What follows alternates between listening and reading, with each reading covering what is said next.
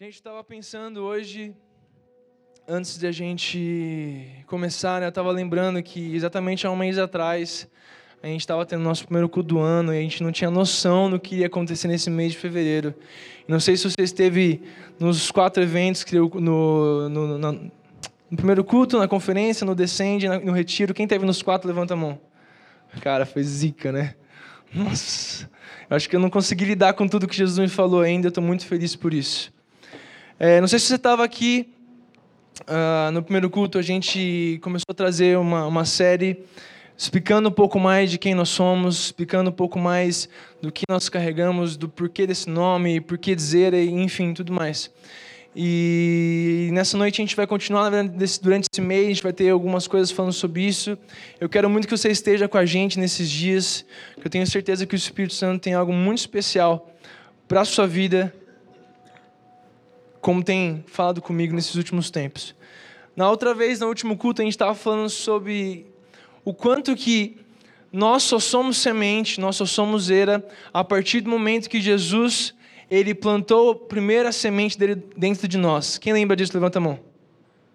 A gente conversou aqui sobre quanto que era importante, quanto que era, quanto que era verdadeiro aquele versículo que fala que nós só amamos porque ele nos amou primeiro. Valeu, Dani. Então nós só podemos amar Jesus porque nós só amamos porque Ele nos amou? É isso aí, gente. Bora. Isso é muito importante para que nós possamos entender qual que é a nossa relação com Jesus. E aí tem um versículo que a gente leu na semana, sei lá, um mês atrás, que ele fala 1 Pedro 1, 23, que diz: Vocês foram regenerados, não de uma semente perecível, mas imperecível, por meio da palavra de Deus, viva e permanente. Então, a semente que Jesus plantou sobre você, que está dentro do teu coração, que você está sendo um fruto disso, não é algo que acaba, mas é algo vivo e permanente. Amém? Em base disso, a gente vai continuar seguindo algumas coisas aqui. E eu estava conversando com a Camille hoje de tarde, e se tiver alguém que sabe exatamente qual é a data, você vai me dizer. Mas eu, tava, eu ouvi falar e eu sei que uma criança, quando ela é pequena, ela está em estado de crescimento, né? A criança está crescendo. Ela tem um, um determinado momento, uma determinada idade dela, que ela, até esse momento, ela consegue formar o caráter dela. Me falaram que são seis anos. Cinco, sete, oito? Ixi, cinco anos. Então a gente Ô, oh, Vitória, acende a luz para mim lá atrás. Tem cinco, tem sete, enfim. Tem uma, uma data aí. tem um ano aí. E quem educa crianças, eu vejo pelos meus pais, pela minha mãe, exatamente aqui na igreja, como que realmente, quando você pega uma criança e você ensina desde o começo, ela se torna muito mais firmada. Então, eu vejo alguns exemplos aqui na igreja de crianças que eu lembro que estavam num, em quartos de, de acampamento de crianças que eu era tio. Cadê o Maciel? Tá aí, Maciel? Não, acho que não sentava no meu quarto, mas que eu lembro de você como pequeno, eu lembro. E você vê hoje o quão enraizado é a presença de Deus, a, o conceito, a cultura de Jesus dentro do teu coração. É muito forte isso como uma criança desde pequena, quando ela é ensinada, e isso é bíblico, né? Ensina a criança no caminho que deve andar, e até quando? Não se desvirar dele. Provérbios. Quem vê meu pai fazendo isso entendeu.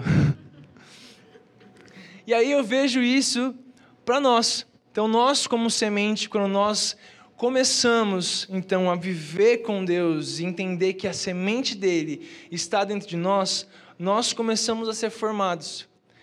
E não sei se você já percebeu isso, mas os processos que eu e você nós vivemos na nossa vida nos formam um caráter novo, não é verdade? Quantas dificuldades você já passou que você olhou para trás e pensou: nossa, cara, como eu cresci com isso? Levanta a mão. Cara, eu tenho uma especificamente que eu já contei um monte de vezes, mas essa é muito forte também, que Jesus me jogou no hospital e eu fiquei lá durante um tempo, quebrei a perna, enfim. Foi um processo que eu vivi, cara, que eu olho hoje para isso e falo, cara, quem eu seria, velho, se não tivesse sido isso? O que teria acontecido na minha vida? O que, sei lá, o que seria se não tivesse acontecido isso? Quando eu olho para isso, eu vejo aquilo que eu estou passando hoje, que a gente nunca para de viver processos. Não sei se você concorda comigo. Parece que a gente nunca chega no, no, no auge. A gente sempre está vivendo processo atrás de processo. Isso é para nos formar o nosso caráter. Então, quando Jesus ele começa a fazer isso na minha vida, começa a fazer isso na vida do Vitor, do Quinho, do Felipe, de todo mundo aqui, é para forjar o teu caráter. Então, o que você está vivendo hoje, você pensa, cara, minha vida está uma droga, calma. Isso é para forjar o teu, caráter, porque Jesus está pegando você e está te fazendo ser, e para que você possa ser uma árvore frutífera. Não faz sentido você ser uma árvore, uma, apenas um brotinho ali com uma, uma, uma folhinha só. Jesus está chamando a gente para que nós possamos crescer e, e dar frutos. Amém? Tem um trecho da Bíblia que eu tenho certeza que você conhece, que é Mateus 13, do 3 ao 8, que diz assim: Jesus falou muitas coisas em parábola, dizendo: O semeador saiu para semear, enquanto lançava a semente. Parte dela caiu à beira do caminho. E as aves vieram e a comeram. Parte dela caiu em terreno pedregoso, onde não havia muita terra, e logo brotou porque a terra não era profunda. Mas quando saiu o sol, as plantas se queimaram e secaram, porque não tinham raiz. Outra parte caiu no meio dos espinhos, que cresceram e sufocaram as plantas. Outra ainda caiu em boa terra, deu boa colheita a cem, sessenta e trinta por um. Esse trecho aqui é uma parábola que Jesus está falando, e ele basicamente mostra para a gente que não importa se a semente foi plantada, o que acontece é que existem forças, existem coisas que impedem o crescimento disso.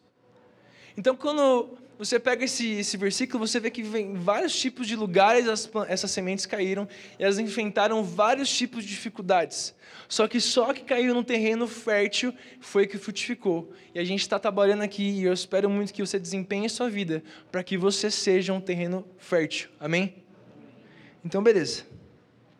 Olhando sobre tudo isso, eu vejo que o que a gente vai falar hoje, ele tem uma palavra só, que você vai ouvir, ouvir falar mais tarde, mas eu tenho umas perguntas para fazer sobre o teu coração e eu quero que você preste muita atenção. A pergunta que eu tenho para te fazer é o que tem movido a tua vida? Quero que você pense, você pense uma resposta. O que tem movido? Seja sincero com você mesmo, você não precisa falar para mim. Só responda no teu coração. O que é que tem movido a tua vida? Ou qual é a razão por que você está fazendo algo, você está querendo respirar durante quando você acorda de manhã? Qual é a razão de que você levanta e você faz alguma coisa? Ou qual é o motivo de que você tem colocado tanta força naquilo que você está fazendo? Pense nessa resposta e guarda na tua mente. Qual tem sido a maior razão na tua vida? Qual tem sido o centro disso? E quando começo, eu estava hoje orando e, e, essas perguntas vieram sobre meu coração e, e, e, veio. Às vezes a gente fica, como eu posso dizer, a gente fica tão preocupado com tantas e tantas coisas na nossa vida que a gente esquece que a razão para que nós possamos estar vivendo ou existindo ou fazendo algo é apenas uma e ela é Jesus. Eu posso estar aqui hoje, eu posso estar aqui ajoelhado no chão, orando para que o Espírito Santo venha nessa igreja. Eu posso estar fazendo isso, mas a razão disso não é Jesus, a razão é o meu próprio eu. Você pode estar aqui hoje fazendo um monte de coisa na tua vida com a máscara de que isso é Jesus, mas talvez não possa ser Jesus, seja o teu próprio ego, seja a tua própria vontade, o teu próprio status, a tua próprio desenvolvimento da tua vida. E eu olho para tudo isso e fico pensando que como é fácil a gente perder e tirar o que é principal, que é Jesus no centro de todas as coisas, para que eu e você possamos entrar no centro da nossa vida. É muito fácil. Não sei se você já viveu momentos assim, mas eu já me peguei várias vezes olhando para algo que eu estava fazendo. E o que eu estava fazendo não era porque era para Jesus. Tinha talvez um nome que era para Jesus mas era para o meu próprio desenvolvimento, para o meu próprio status, ou para coisas que são para o meu próprio eu. E, e é muito engraçado de ver como que isso às vezes acontece muito forte aqui dentro da igreja. Às vezes você está ali servindo no Geração Futuro, você está aqui fazendo a recepção, ou qualquer coisa. Você está fazendo qualquer coisa aqui na igreja, mas você não está fazendo porque o centro é Jesus, está fazendo porque você quer alguma coisa. Você está fazendo algo porque isso quer te trazer algo em troca. E, isso é muito triste porque a linha entre fazer algo para Jesus ser o centro e fazer algo para que a minha vontade seja o centro, ela é muito fácil de ser rompida. É muito fácil de eu me perder, é muito fácil de você se perder. É muito fácil, Ícaro, você estar na Construid e querendo fazer a obra de Jesus para que você possa ser um construtor muito bom. Ou você possa conseguir um emprego, porque você tem experiência na engenharia, tá ligado? É muito fácil a gente se perder daquilo que Jesus colocou no nosso coração. E nessa noite, o que eu tenho no meu coração especial para essa noite, que nós possamos colocar Jesus no lugar dele, que é o centro da nossa vida. Colocar Jesus onde que ele já deveria estar há muito tempo. Ou devia colocar Jesus onde ele estava e eu tomei o lugar dele. Que é Jesus no centro da nossa vida. Jesus ali no centro. Tem um versículo na Bíblia e ele está em Jeremias 17. E ele diz assim: não precisa nem abrir, leia só aqui comigo. Maldito é o homem que confia no homem e que faz da humanidade, humanidade mortal sua força, mas cujo coração se afasta do Senhor. Ele será como um arbusto no deserto que não verá quando vier algum bem. Habitará nos lugares áridos do deserto, numa terra salgada, onde não vive ninguém. Quando eu vejo esse versículo, peraí que deu ruim aqui. Quando eu vejo esse versículo, eu às vezes olho para isso e penso, nossa, maldito é o homem que confia no outro homem. Dá a impressão que eu não posso nem confiar em ninguém, né? Tipo, cara, não posso confiar no meu brother, não posso confiar no Kim, mano. Contar o meu segredo para ele e não posso. Na Bíblia fala que eu não posso confiar para ninguém. Não posso nem casar com a Camille. Porque fala que eu não posso confiar no homem, por mais que ela é mulher, né? Mas a gente entende que, que isso é no geral, né, gente? Então, na Bíblia fala que maldito é o homem confia no outro homem, que faz da humanidade mortal sua força. Esse versículo está dizendo exatamente o, o quê? Que maldito não é o. Opa, chegou mensagem no WhatsApp do Vitória. Maldito é o homem. Foi no seu WhatsApp? Foi, eu mandei mensagem pra ele. Olha que pecado. Deus, Deus mostrou o pecado da Camille. Brincadeira, gente, não é pecado não, tá? É, vamos lá, então, me desconcentrei. Maldito é o homem confia no outro homem. Nesse versículo não pega, maldito é o homem confia no outro homem. O que, que eu vejo no, no, quando Jesus me fala que eu olho para tudo isso? Que não é maldito o homem que confia no outro homem, mas é maldito aquele que coloca com a tua força o homem. Ou quando você coloca com a tua razão da tua vida, é o que o homem vai fazer. Então, às vezes eu tenho aqui, cadê o Diego? Tá ali? Diegão, é você, né? É, tá aí, então tá bom. Cara, ele é um dos meus, meus melhores brothers, assim. E aí quando eu olho para isso e falo, tipo, ah, não posso confiar nele. Pelo amor de Deus, óbvio que eu vou confiar nele. Mas eu não posso confiar com que ele vai resolver a minha vida. Tipo, eu não posso confiar com que a Camille vai resolver os meus problemas. Você não pode confiar com que o teu líder, com que eu, com qualquer pessoa, a tua mãe, o teu irmão, vai resolver os seus problemas, porque não é isso. Mas é você que tem que colocar os teus anseios, os teus desejos no, no, lugar de Jesus. Porque é Ele que tem que ser a nossa confiança. É Ele que tem que ser a nossa vida. Eu sei que isso parece ser simples de falar, é simples de conversar, é simples a gente saber que é uma verdade, mas é difícil de a gente praticar e colocar isso.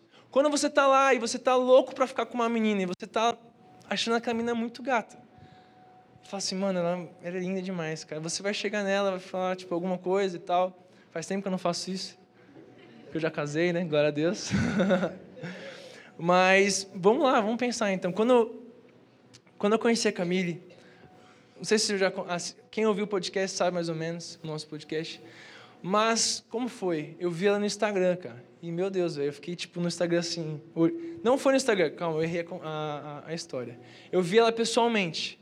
E aí eu me apaixonei. Só que depois de um tempo, eu vi ela no Instagram e fiquei tipo, mano, sabe quando você fica assim? Você vai até a última foto, você lê todas as legendas. Quem já fez isso? Confessa aí. Ô louco, gente, não tem gente apaixonada nessa igreja que não olha todas as fotos, velho? Ô louco, gente, vamos. Tem gente solteira aqui. É, né? Só não pode agora, Caldeira. Ô, louco. Então, quando eu fui lá, e eu lembro que eu, eu sabia que ela ia estar num evento, e aí eu, eu tava, eu vi ela, tá, e eu precisava conversar com ela. E aí, olha que engraçado, chegou um amigo meu e chegou em mim e falou assim, Vitor, mano, vai lá. Olha o que ele falou, planta uma semente nela. Aí eu falei, aí eu virei para ele assim, falei, mano, eu vou, velho. Eu vou. Aí ela tava num lugar ali, fui atrás dela lá. Cara, comecei a puxar assunto, velho. Sabe aquele cara chato? Oi, tudo bem? Como que é seu nome? Qual que é a tua idade? O que você faz da vida? Qual que é o nome do teu pai, da tua mãe? Oi, esse aqui é meu amigo.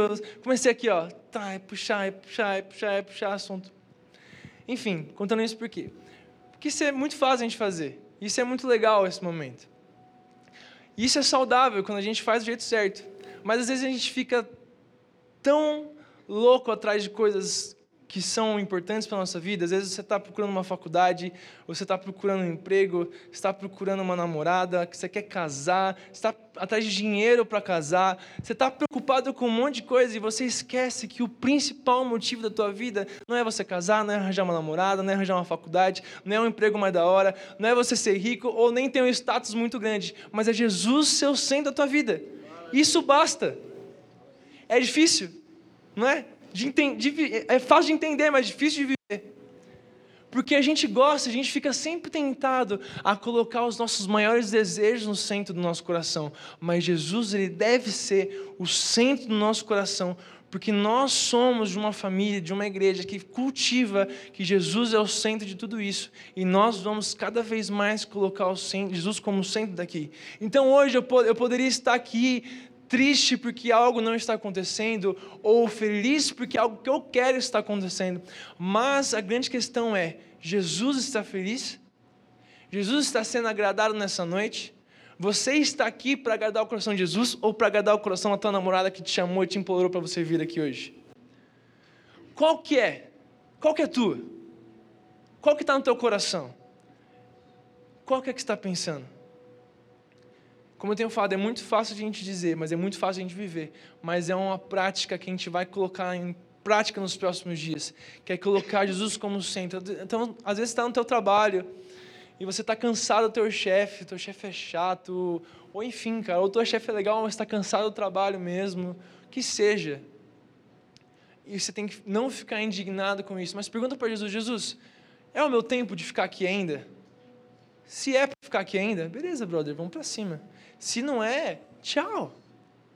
A questão é, nós temos que sempre chegar que o, o, principal objetivo da minha vida não é agradar minha esposa, não é agradar minha mãe, não é agradar meu pai, agradar o meu líder, agradar o meu pastor, mas é agradar o meu Deus. Quero que nessa noite você saia daqui com o teu coração, com a tua cabeça engajada de que o meu objetivo é agradar a Jesus e nada mais importa do que isso. Nada mais importa do que isso. E se eu pego aqui na Bíblia, logo depois, nesse versículo que fala que maldito é o homem confia no outro homem, logo depois disso, diz que bendito é o homem que, cuja confiança está no Senhor, cuja confiança nele está. Ele será como árvore plantada junto às águas e que estende as suas raízes para o ribeiro. Ele, ele não, ela não, desculpa que eu confundi aqui. Vamos lá de novo. Mas bendito é o homem que confia na, Bendito é o homem cuja confiança no Senhor. Ela será como árvore plantada junto às águas e que estende as suas raízes para o ribeiro. Ela não temerá quando chegar o calor, porque as suas folhas estão sempre verdes. Não ficará ansioso no ano da seca, nem deixará de dar fruto. Pega esse versículo, ele está dizendo duas coisas, três coisas importantes. A primeira coisa que é: Bendito é você, homem, que confia em Deus. E se sua confiança está em Deus, no ano de seca, você não fica ansioso. E qual é o grande mal do nosso século? Ansiedade. Quem é ansioso aqui? Levanta a mão. Cara, todo mundo é ansioso, velho. É uma coisa que é fato. Ansiedade é uma das piores coisas que a gente vive na nossa vida. Tem gente, cara, é, tem níveis de, de, de ansiedade tão fortes tão forte que as pessoas vão parar no hospital por causa de ansiedade. E eu já vi inúmeros casos disso. Para você ter noção, na empresa que eu trabalho, em questão de. Tem uma época, uns anos atrás, que em questão de dois, três meses, quatro pessoas foram para o hospital de ansiedade. E como, se, como que a ansiedade se tornou um, um sintoma, sintoma? Sei lá, uma causa. Tipo, antes, sei lá, o cara tava com ansiedade, o cara chegava, tipo, ah, sei lá, tô com dor no estômago, e achava que era problema de estômago. Mas como a medicina já passou ao ponto de olhar para o psicológico, sabe, cara, o que está influenciando essa dor, onde quer que seja, é a ansiedade desse cara. E aí você pega na Bíblia e fala: Bendito é o homem que, cuja confiança está no Senhor, porque com essa confiança não ficará ansioso no ano da seca e nem deixará de dar fruto. Então pega isso aqui comigo. Se eu e você nós confiarmos e colocarmos Deus no centro daquilo que deve estar, quando chegar o ano mal, ou quando chegar o dia mal, quando chegar o ano ruim, o dia ruim, nós dizer que nós não vamos ficar ansiosos é mentira, a gente vai ficar ansioso. Mas aqueles que estão ansiosos, cuja confiança no Senhor, acaba sendo mais fácil. Quantos problemas eu já passei e que eu virei para Deus desesperado, falei: Deus, pelo amor de Deus, me ajuda, me ajuda. Cara, e como é louco ver que Deus. Pensa, você, eu, um simples pessoa num bilhão, uma simples pessoa num bilhão, não, trilhão de, sei lá quantas pessoas tem no mundo, cara. Nos universos da galáxia. E ele olha para você e resolve o teu problema. Olha isso. Você já parou para pensar nisso? Quando que você está aqui e, sei lá, o Vitor está com uma dor no pé, você vai ajoelhar e falar, Jesus, cura. E ele cura o Vitor. O Vitor. Simples Vitor, como nós. Deus que está no céu e olha para a gente. E Ele está disposto, porque se nós confiarmos nele, colocarmos a nossa confiança nele, a gente vai estar seguro nele. Sabe quando você eu pago o carro lá, você compra o teu carro e você paga o seguro? Todo mês ali, pagando seguro, pagando seguro, pagando seguro. Por quê? Porque se um dia for roubado, você tem um carro, reserva, que você vai ganhar outro carro. Pensa da mesma, mesma forma. Jesus, ele é a nossa fonte segura. Jesus, ele deve ser a tua fonte segura. Ele deve ter a tua confiança. Não sei se você está entendendo o quão profundo isso é, porque é muito fácil a gente chegar e dizer isso, mas é difícil a gente parar e pensar quando estiver caindo a casa, tudo zoado, e você lembrar de que Deus é a minha confiança, Ele é meu porto seguro, Ele é a minha esperança. Sabe, tem um versículo logo após esse, que é muito parecido, mas ele diz uma coisa que é muito importante. Em Isaías 58 diz assim: O Senhor o guiará constantemente, satisfará os seus desejos numa terra ressequida pelo sol, e fortalecerá os seus ossos. Você será como um jardim bem regado, com, como uma fonte cujas águas nunca faltam. Você tem noção do que é uma terra ressequida? Sabe aquela imagem de uma terra tão seca, que está cheio de marcas, de rachaduras? Essa é uma terra ressequida.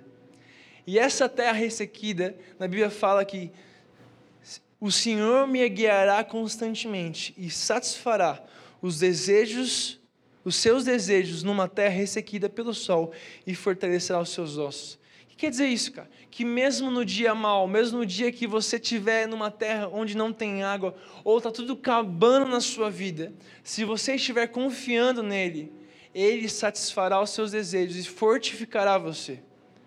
Estou te dando aqui uma chave para que você possa enfrentar os seus dias ruins. E dias ruins, não sei se você é assim ou como eu, praticamente a maioria dos nossos dias não são dias bons. Ou, ou para você ao contrário. A gente vive dias bons e realmente os dias bons são muito melhores que os dias ruins. Mas os dias ruins são realidade e nós precisamos estar seguros numa confiança que Jesus é o centro e que eu e você nós colocamos a nossa confiança nele. Não é verdade? Amém? Nessa noite não tem nada de segredo. O segredo é a gente virar para a nossa vida e olhar e, e julgar para nós mesmos qual tem sido o meu grande motivo. Qual tem sido o grande motivo de eu fazer o meu ministério? Às vezes você pode estar tão ativista em fazer coisas importantes que você julga importante, que você simplesmente esquece de olhar para o Deus. Às vezes você está tão envolvido numa causa, você está envolvido em missões, envolvido em louvor, está envolvido no trabalho, você está tão envolvido na causa que você foi chamado e esquece de estar sentado no dono da causa. Isso é muito sério porque a gente pode se perder naquilo que Deus chamou a gente, se a gente não voltar cada vez mais nosso coração para o nosso Deus. Eu posso estar aqui hoje pregando não para colocar Jesus no centro, mas para colocar eu no centro. Mas que isso não seja verdade na minha vida. Que isso não seja verdade na sua vida. Que você possa caminhar os teus dias, não baseado em colocar o teu eu ou as pessoas no centro, mas colocar Jesus no centro. Porque é isso que ele pediu para nós. Então, um dos fundamentos para que nós possamos ser chamados de zera, para que você possa fazer parte disso e entender quem é você, a primeira coisa que você tem que entender é que você é centrado em Jesus na sua vida. E Ele tem que ser o centro da sua vida. Então, se você está olhando e você a primeira resposta que você pensou, ah, qual é o motivo da minha motivo da minha vida? Ah, é ganhar dinheiro ou sustentar a minha casa. Cara, você está fazendo o certo da maneira errada. Você está fazendo aquilo que tem que ser feito, mas da maneira errada, porque o teu grande objetivo da tua vida deve ser agradar o coração de Jesus, deve ser cumprir o teu propósito que Ele chamou. Uma coisa que, que eu, eu sempre penso e que é, é muito fácil a gente lembrar, eu sempre fico pensando qual é o grande objetivo da gente, talvez como liderança de igreja, é sempre de trazer as pessoas perto de Jesus para entender o quanto que ele é importante. Porque se a gente vive o nosso dia a dia correndo e fazendo as coisas, a gente vai esquecer o quanto que é importante centrar ele na nossa vida. Eu não sei qual tem sido as suas frustrações nos últimos tempos. Talvez você se frustrou é, com, com pessoas. Às vezes a gente recebe tanta gente aqui na igreja que foi frustrado por pessoas. E às vezes a gente frustra muitas pessoas também. Mas deixa eu te falar uma coisa muito importante para a sua vida. As pessoas nos chateiam, as pessoas nos deixam mal, mas se a gente está sentado em Jesus, isso vai ser mais leve. Isso não vai ser tão difícil assim. Então foca a tua vida em colocar Jesus no centro, porque as coisas vão ser muito mais fáceis e você vai enxergar um sentido muito melhor. Então as tuas preocupações, não sei qual é a tua preocupação hoje, sabe? Às vezes você pode estar exatamente como eu falei, preocupado com tua namorada, preocupado se você vai casar, preocupado se você vai ter dinheiro, preocupado com tudo, cara. Deixa um pouco de lado. Coloca Jesus no centro.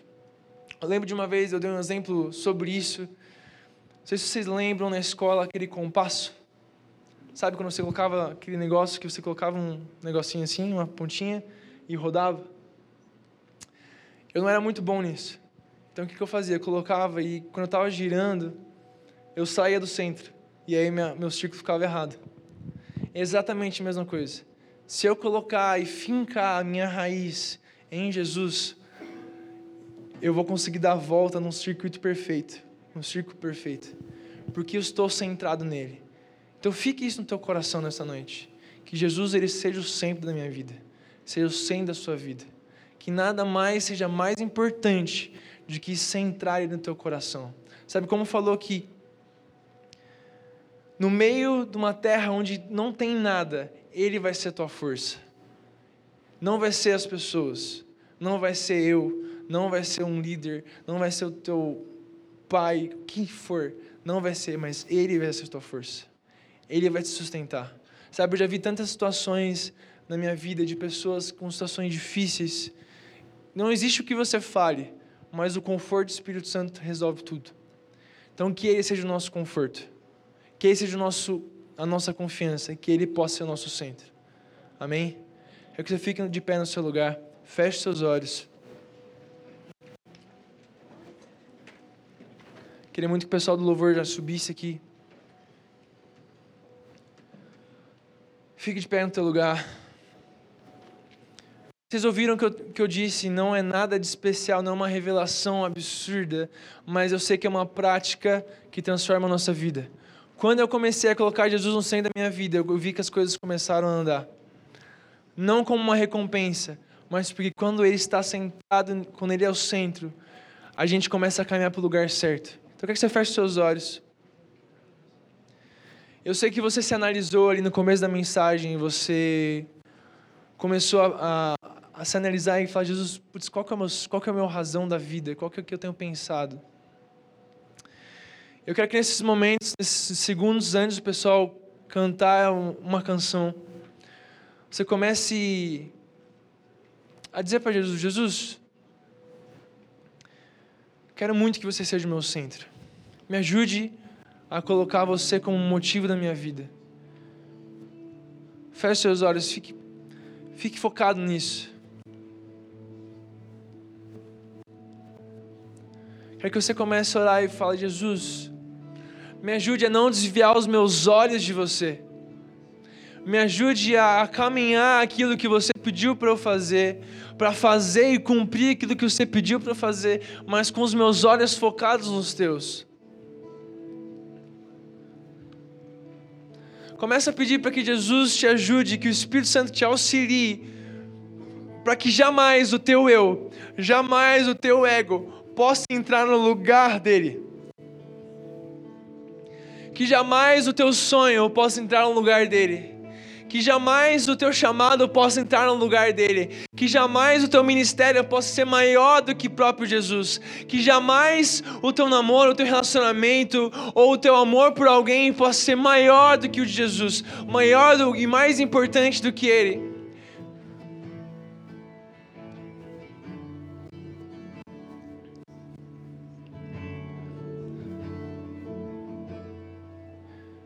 Quero que você continue orando sobre isso. Sabe, seja vulnerável para Jesus.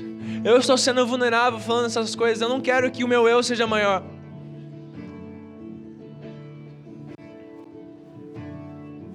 E, e diga para Jesus: Eu quero que você seja o centro.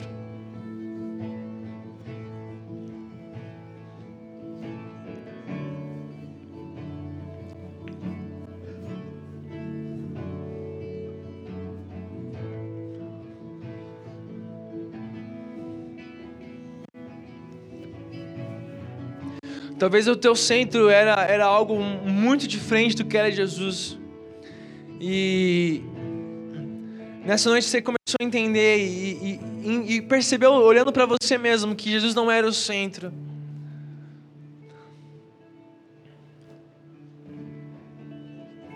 E eu fico feliz de saber que o Espírito Santo tem enchido este lugar com a presença dele. Eu oro agora, Espírito Santo que você seja cada vez mais o centro deste lugar, o centro desse ministério, o centro da nossa cultura, o centro de quem nós somos, o centro do nosso coração e que nós, tudo aquilo que possamos fazer, gerar, criar, frutificar, não seja para nossa própria glória, mas seja somente para a tua glória, porque o Senhor é o motivo de tudo, você é o motivo de tudo, a nossa vida para a tua glória, nossa vida é para que você seja o centro. Então, Jesus, eu oro agora para que o Senhor nos auxilie e que o Espírito Santo que está dentro de mim, que está dentro de nós, nos encha de força para que nós possamos perseverar em sempre colocar você no reinado, no trono do nosso coração, no centro do nosso coração, no lugar que é teu, que não é meu, mas o teu lugar.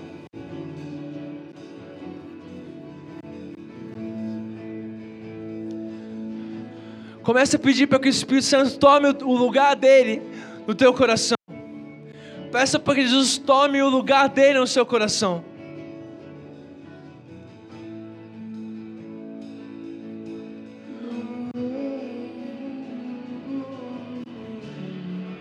O Samuel vai começar a cantar essa canção.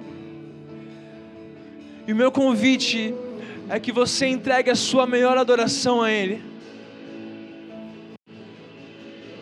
Realmente exaltando aquele que é o centro deste lugar, exaltando aquele que é o centro da sua vida, exaltando aquele que é o centro, exaltando aquele que é o motivo, exaltando aquele que é realidade em nós.